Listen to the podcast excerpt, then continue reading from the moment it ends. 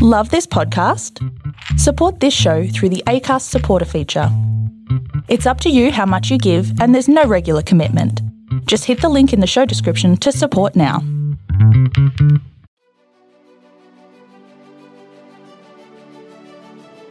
Hey, this is John Lee Dumas of EO Fire, and welcome to Master Leadership.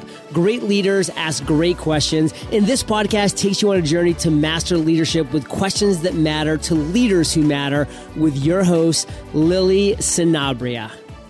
Hi, this is Lily, and welcome to Master Leadership, where we connect with leaders worldwide to gain insights on important topics to help us on our journey towards greater significance. If you would like to participate as a guest, or if you have a question that you would like to ask a guest, go to masterleadership.org for more information. Natalie Siston learned what dirty work boots can teach you about work ethic, how the neighborhood welcome wagon provides a sense of belonging, and why red barns symbolize direction. Everything she learned about leadership and business success came from growing up in a town of 600 people. Small Town Leadership takes lessons Natalie learned from small town living and applies them to achieve big business success. Whether you are a corporate leader looking for an effective way to motivate today's workforce, a manager striving to bring out the best in each individual for the benefit of the team, or a rising star wanting to make sure your work matters, big success starts by thinking small. Natalie Siston wants to build your company's success small town style. Our interview will continue after messages from our sponsors. Did you know that a great accountant can double your business and save you tens of thousands of dollars every single year? But it's hard to find the good ones. That's where Accountant Hires comes in. They match you with an exceptional accountant in just seven days. Every accountant in their network is rigorously tested and vetted so you can focus on what matters. Hire a top accountant today at Accountant Hires. Go to masterleadership.org forward slash AH. That's masterleadership.org forward slash AH. If you want to make money and change lives by selling your knowledge online, do not launch an online course. Only 6% of those are ever completed. Create instead your own branded app and launch the ultimate learning experience that sells. Passion.io is a drag and drop platform where you create interactive content to sell using your own branded app. Forget any tech hassles. You deserve a platform that makes it easy. You can move your existing clients, you can reach new clients, or you can even swap your online course for something that actually works. Delight clients with downloadable and even live content. You can trigger instant action using push notifications, generate more revenue with single touch payment, and you can stream across all devices. Best yet, try it for free for 14 days Go to masterleadership.org forward slash passion and get started today. Welcome, Natalie Siston. How are you? I am doing well, Lily. I'm so glad to be here. You look great. you look radiant you. and happy. We're happy to have you on our podcast. Are you ready to pour into our listeners? I am. Let's do it. All right, Natalie, tell us a bit about your path to leadership and what you're doing now such a big yet concise question. I love that one, Lily. So, my path, and I have to start where it all began because I'm sure that's what we're going to unpack a lot today, is I was born and raised in Republic, Ohio, population 600. So I like to say I learned the most important lessons I've needed to know to be a successful leader by growing up in that town. I went from that small town to The Ohio State University, uh, where I went to college. After college, I moved to Silicon Valley, where I worked at Stanford University. And then, like all Ohioans, I came home mm-hmm. and have been back in Ohio for the last 14 years and went back and got my MBA, worked in corporate life. And then just this past year in 2020, I took the leap and am now on my own running my own business, Small Town Leadership. Wow. You know, I think of 600, I think of my high school was about that number. I get that from a lot of people. They're like, I think my graduating class from high school was 400 or something like that. So I was on your website. You really live in a small town. That's true. And you have animals on your website. And I love it. I'm a New Yorker and I love animals, but I can't get my hands on farm animals for some reason. Well, you saw what was a very fun day. I currently live in a suburb of Columbus, so I have since moved from that town of 600. So I'm in a suburb. There aren't any farm animals living in my yard, but I did want to have a true essence of a small town leadership photo shoot and my photographer was fantastic and not only sourced the perfect red barn where we could take pictures because that was my main criteria but he found one that had animals that the owners were willing to let us photograph. So there is a lovely i love the picture of the goat on the website. I love it too. Now tell us where can we connect with you? So there are two places you can find me. So either smalltownleadership.com that is my platform where i share those small town stories. You can see the blogs i've been writing since 2016 and then i also have a website called letherout.com and that is dedicated to the book that i released in 2020 called let her out reclaim who you have always been there's a lot happening I know. I feel like since you and I originally connected, Lily, there has been things that have happened. It's crazy. So I've never had anyone on my podcast talking about small town leadership. Now tell me why that's so special and what is something that you can give to us here on this platform? Wonderful. I'm so glad that I can bring this idea to your listeners because I think there are so many stereotypes about small town America. There are so many things what we think about with rural urban the divide and a lot of that's very true right now. I'm not going to ignore that but i think that there are some of the best people and lessons i learned were from that small town. So small town leadership came about because in 2015 i was calling what i had my meh period in my corporate life. So i was earned the biggest bonus i'd ever gotten had a great review and i just wasn't feeling it and so I shared this all with somebody who I met at a lunch through a work event. She was the outside facilitator. And she said, Well, I'm a coach, and that's what I help people with. And I said, huh, interesting. What is this coaching thing you speak of? So we ended up having a call and I ended up hiring her to work with her for six months. And in the context of working with Michelle for six months, we started talking about the things that lit me up that I did when I was young that I had since forgotten or just wasn't spending time on. At the time, my children were very young. They were, you know, two and four years old. And so I said, well, I love speaking and I love writing. And she said, okay, we'll go find a way to do more of those things. So as I was finding my way to different stages and different platforms, what I realized was that I kept talking about coming from Republic, Ohio. So, in the context of networking, I would talk about the concept of living in a town where everybody knows you and your business, and you have to learn how to live with that. And I said, you know, for a lot of people, they really resented the fact that everybody knew everything about them. But I embraced that and I take that forward into how I network and get to know other people. Uh, and so that was one of the very, very early small town leadership lessons that I came up with. And as I was thinking more about the stages and the platform, I said, I think this thing I talk about is called small town leadership. That is my style of leadership. It's showing up and making anywhere I am, whether it be a Fortune 100 company or a city of 1 million people, there's a way to make that feel like a small town. And those are the types of lessons that I impart with my audience. So, as you're speaking, I'm writing down some things that I observe about you in leadership. So, some things you've said what I gather from you is that you connect deeply, right? Because you're from a small town, everybody knows you, everybody knows your business. One of the things about that is that you also know people and you connect deeply with people. You can and you embrace it. So that's even deeper. And you said coming home, right? Like you're coming home. Mm-hmm. And I equate that to someone who just wants people to feel comfortable, wants people to feel cared for, wants people to feel loved. And that's an amazing leader. So I love that.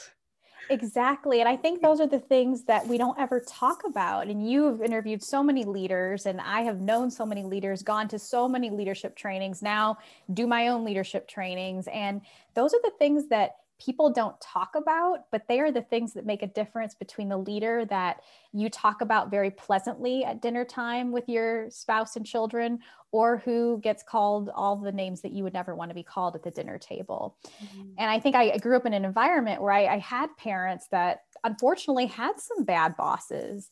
And I felt that like viscerally at the dinner table as a little kid, what it's like to not be cared for at your job. And so I think that intrinsically carried over into my career because I thought, gosh, I don't ever want anybody to have to sit at a dinner table and feel what I felt. And my parents cared so deeply about their jobs. They're both retired now, but they are, you know, outstanding performers. My mom went from, you know, no college degree to being the COO at the local library. And those are things that you know i am proud of them for everything they achieved given where they came from and maybe the lack of resources that they had when they were of you know the college going age and that type of thing and i saw from my parents how you can make something of just pure grit and determination and that's a lot of what you see in a small town there are many places in rural America now that still don't have internet. And I can't think of what that must be like right now for them because how do you put your child through school? How do you connect with the outside world? And in small towns, you learn and you adapt and you pivot and you're agile. And I don't think anyone ever thinks about that when they leave a small town until they're placed in a big environment where they have to do all those things. And all of a sudden, people see them pivoting, shifting, adapting, and they're like, Where did you learn that? And then you have to step back and go, I don't know, I've just always been that way. Isn't that how people normally are? it is. right? And I think a lot of us don't, we don't connect it to the place we're from. Mm. But I think the place we're from plays, you know, I think in a recent social post, I'd said something about the place I'm from has been as much a character in my life as anything. Right. Not just the place you're from, but who you are as a person, um, Natalie, that makes a difference because there's so many people from small town that may not think the same way you do you know, I was born and raised in a big city and I went through a lot, but you know, we don't experience it the same way. But I love how you spoke about it from the beginning. You embraced it. And so, because you did, and um, this attitude of gratitude, because you did that, then you were able to glean so much from it. Um, I love it. You learn, you adapt, you pivot, you're agile. These are all amazing skills that leaders, good leaders, have. Now, any advice, practice, quotes that you've used to help you through crisis? What's interesting is I look back to this time last year before we kind of knew what was coming at us. Um, we maybe had an inkling, you know, we're recording this in late January. So we maybe had an inkling that something was not quite right somewhere halfway around the world. And I was actually participating in a program this time last year called Positive Intelligence. And it's a fascinating book and program by a man named Shirzad Chamine. And it's all about growing your mental fitness. And in some ways, it's like a meditation, it's like mindfulness, but it's deeper because it actually talks to you about what your truest inner critic is called, or your judge, a saboteur, all of these big things. And so I did this program this time last year, and it had a huge shift in me. Um, I was already pretty well familiar with these things because I myself became a coach in 2017. So I have all the tools in the toolkit, but this just really brought it together for me. And as I was contemplating all these big life changes, I had a framework, I had a way to go back and say, you know, what isn't working, and how is my mind the thing that's getting in the way? And so I had always planned going into 2020 that that would be my jumping off point. That would be the year that I would go full time in my own business. I turned 40 in 2020, so I called it free by 40. I had all these great, like, you know, quotes and things. And then the pandemic hit, and I thought, can I still do this? Does it make sense to leave my secure corporate job with, you know, retirement plan and a pension and benefits during the middle of this global pandemic. And so I, I, held off a while, Lily, to be honest with you. I paused those plans. But the more I practiced this mental fitness, the more I thought about what I had going for me because I'd started writing my book. The phrase I've said a lot in interviews like this is there became a moment when I realized that my dreams were greater than my fears. Oh, love that. So when you realize your dreams are greater than your fears and you've been working on your mental capacity and your mental fitness, you can make anything happen. And so now I'm actually really proud to say that I partner and work very closely with Shirzad in his organization to bring this to more people because it's that foundational. So to me, it's just this full circle moment of a year ago. I'm a consumer of something that now I'm a complete advocate for and think that it's just something that will take fire over the next several years, like many of the other movements have taken shape because we know so much more about the brain now. I don't want to go down a science rabbit hole because that's not my that's not my specialty. But I think the point I would make here to anybody who is sort of struggling with decisions or maybe even contemplating, you know, why isn't my leadership style effective? It's getting to some of the basics of centering yourself and pausing throughout the day and getting really clear on what that voice in your head is. That way you can talk right back to it and tell it to be quiet. and, and, here's where coaching is so important, right? Absolutely. And part of this approach makes it so that you can coach yourself because you've got more tools, but it's always more effective to have somebody to talk through it with. And I just feel blessed to be living in this time in our world where coaching is blossoming. You know, a lot of people have said to me, like, isn't it scary being a coach right now? It feels like everybody's a coach. And I said, well, you know, I think that's awesome because it means that soon more people will be able to have a coach. Mm-hmm. And coaching fundamentally shifted and changed my life. I have gotten to work with people as a coach, and I know that has been their result. And I want more and more people to have that experience. And I believe that it will be more approachable for a lot of people as we go forward. It's true. I mean, there are a lot of coaches, but also all those coaches need coaches as well. right? Absolutely. I have had a coach the whole time myself. Yes. Wonderful. All right. So, as a lifelong learner, what are you learning right now? So I'm, I'm not learning anything from like a textbook standpoint but what i'm learning is how to rebalance your life when things change so much. And what i mean by that and i think we've all had to do that over this last year let's be honest with ourselves but i am doing it from more of a pragmatic practical standpoint of do the things i do every day actually ladder up to something that's bigger and a bigger purpose. So the thing I'm learning for myself this year is, and I do this every day, I make a little dot on my calendar with these seven main goals that ladder up to what I think the bigger goals I have for the year are. And I'm able to actually take stock of those, make my own assessment to say, are these seven things that I'm doing on a daily basis moving the needle to these bigger things or not? And if so, how can I pivot? So that's what I'm learning about myself right now. So you do that every day. You look at these seven things every day. Seven, they're almost daily habits okay. that I try to get in every single day and how they ladder up to bigger things. So I do something on Peloton every day. I'm a Peloton user. So I want to be a person who has a 365 day streak. So I am doing something there every day. Sometimes it's a really hard workout and sometimes it's a five minute meditation, but every day something on the Peloton. Okay, so I'll hit the health ones first. So then eating more fruits and vegetables. Mm. I turned 41, so we got to make that happen. Closing the rings on my Apple Watch. So those all ladder up to a bigger goal I have for just being a healthy person. I'm sorry, I don't have an Apple Watch. Oh, oh, you mean the health app? Yeah, health. So okay. like getting getting my movement points in, my standing points, those it. things. Okay, so those that covers off the health things. And then in terms of my book, the big goal I've made for the year. So the big goal I have is to turn Let Her Out into a movement. And so the daily goal I have, the daily habit is to do one thing every single day for my book baby, as I call it.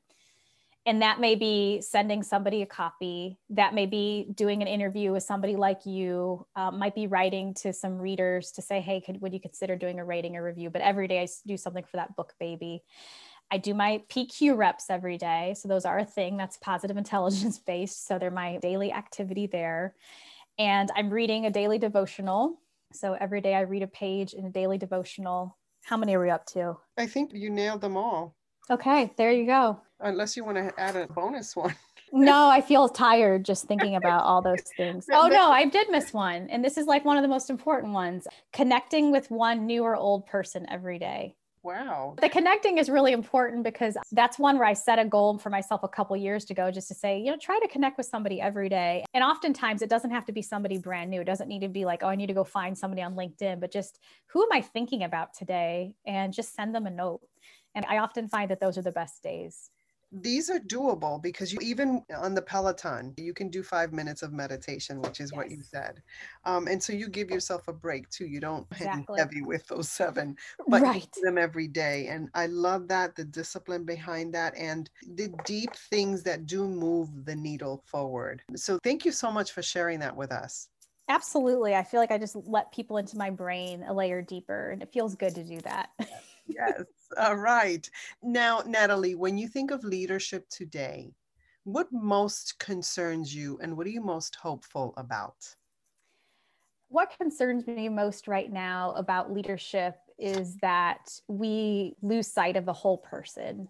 I'm really disheartened and concerned about the number of women who have left the workforce over the past year out of kind of sheer need. They're the caretaker or they have very, very small children. And I think leaders, when they can see a whole person, I think there's an ability to step back and say, how do I ensure someone like her can stay in the workforce and be supported differently, or we can approach this differently? We've gotten so great at metrics and measurement and KPIs and leading and lagging indicators and all these things that often we can put somebody in a box based on is it red or green this week? And I think the more leaders can step back from those frameworks, certainly use those to make sure your business is strong and that you're performing, but don't let that be the only story that you tell yourself about the people you work with and for. So mm-hmm. I've too often seen people get branded because of that one bad day they had that one comment they made at the meeting, the one decision they made, the one email that went to the wrong distribution list and they get branded that way for a very long time. And so I think leaders need to know a whole person and be able to extend more grace. Um, what I'm excited about, and I think will be a positive, is leaders having the ability to recognize that their team can work very differently than what maybe they've thought previous. I know for me in early pandemic days, work looked a lot different for me. I was able to get up earlier and go to work and do stuff because my kids were still sleeping. And I would take a long lunch and we'd go for a walk or go to the park or get out and get some fresh air. And then I would work later than I typically would because I didn't have a commute. So I think for leaders, they get to really experiment with their teams right now to say, how do you work most effectively? If you work best at 9 p.m. to midnight and you're not needed on a team project, go for it you know, do it up and be there. And so I think what I'm excited about is that happening. And Lily, what I think that's going to lead to is greater trust. Because if I can trust that you're going to get it done and you're going to deliver, and oh my gosh, you're happier because you're doing it at a time in a way that works better for you, then we're all winning in that regard. Now, you mentioned trust. How important is trust in leadership? Trust is everything in leadership. If trust is broken, then there's there's no going back from that. And i have a really great equation. This always makes me feel like a big dork but it literally is something that people listening to this can pause and grab a piece of paper and write down. And it's a variation on something that's called the trust equation. So this is the way i like to view it because the math is easier. But these are all multipliers. So there's four variables. It's reliability credibility others orientation how much do you care about the other person? And then professional intimacy. How much are you willing to get to know other people without it being too much information? And so all of those things are multipliers on each other. And if any of them are zero the entire thing is zero. If any of them are negative the entire thing could be negative. So I work a lot with my coaching clients and we, I have them write out each of those elements. And if we're talking about a strained relationship, I say, okay, pick out the dimension of that trust equation that's not working in that relationship. And it might be with the other person. Maybe they're not reliable. Maybe they're not credible. And it might be you too. So I think trust is the foundation of everything. And I think when we're given a tool like that to examine how trust might be broken, it's easier to step back and say, okay, there's a solution for this then. Right. And it can be repaired. Yeah. Love that. Okay. So you have an option here. You can get a question from a former guest or you can share a challenge, a struggle, or a failure that you've learned from. Oh, I'll go with the question from a former guest. Is there a wheel I get to spin or something? no, not today. I'm going to spin the wheel for you. Hold there on. You go. Just pick a question. So, Sane Ringler wants to know out of your current beliefs, which is more likely to be wrong? Mm out of my current beliefs, what is most likely to be wrong? I think that this is the moment that matters the most. We get so caught up in this moment right now that we forget to look at the forest from the trees. And so that's, I know what I'm guilty of a lot of times. Well, Good question, thing. Yeah, I Man, no. So I love your response because it is so true. Sometimes we get caught up in the moment and we don't see that there are options that come up. Like you know one of the things that i've been learning for a while and you know because i'm a person that likes to take action and likes to see results it used to be really difficult for me to be still and not make a decision because I felt like I have to make that decision because it's, it's what matters. If, if I don't, the world's going to fall apart. It's mm-hmm. exactly what you're speaking about. But what I've learned to do is to be still. And when I've done that almost all the time, a third or fourth option comes up that I never even thought of. And so you're speaking truth. And I love your response to that. I think it's happening for me more and more. I do exactly what you just say. It's get still with yourself and not force something, and the better solution will come. That's right. All right. So, as a listener of this podcast, what is a question that you would like a future leadership guest to respond to? I'll stay on my theme for this one. And I would say if you were to describe the character of your hometown in your life, what would that character look like, sound like, be like. Love it. And it does fit the theme. It does. and it makes me think wait, I'm from a shady part of town, but it, it, it has shaped me. It has shaped how I lead. It has shaped how I see things. So that's really interesting and it's very valuable. I love that question. Thank you so much. Mm. Now, is there anything else you'd like to share with our listeners? I want to share, well, first of all, just to say thank you for listening to this and for absorbing all these leadership things. And I would say that do think about your hometown as a character in your life because it likely has played a bigger role than you've ever thought it has. And keep unpacking that. And if you have the chance to go home, maybe you don't live in that place anymore, you'll look at it differently. I love that. Natalie, thank you so much. We are like polar opposites. I'm from the big city You're not, but I've connected with you. Your heart, your energy is so loving. I feel welcome. I feel like I can go visit you in Ohio and I'll feel fine. You can. And I'll have cookies and, and coffee waiting for you. It'll be awesome. Love it. I want to thank you so much for adding value to me and to our listeners. It's been a great conversation. Thank you so much. All right, take care. Bye bye. In closing, here's a quick message. Coaching is the art of influence that underpins leadership in the 21st century. It is the very thing that can get you from being stuck to being extraordinary. So go to masterleadership.org and sign up to get a free coaching session. Until next time, continue to ignite that leader in you.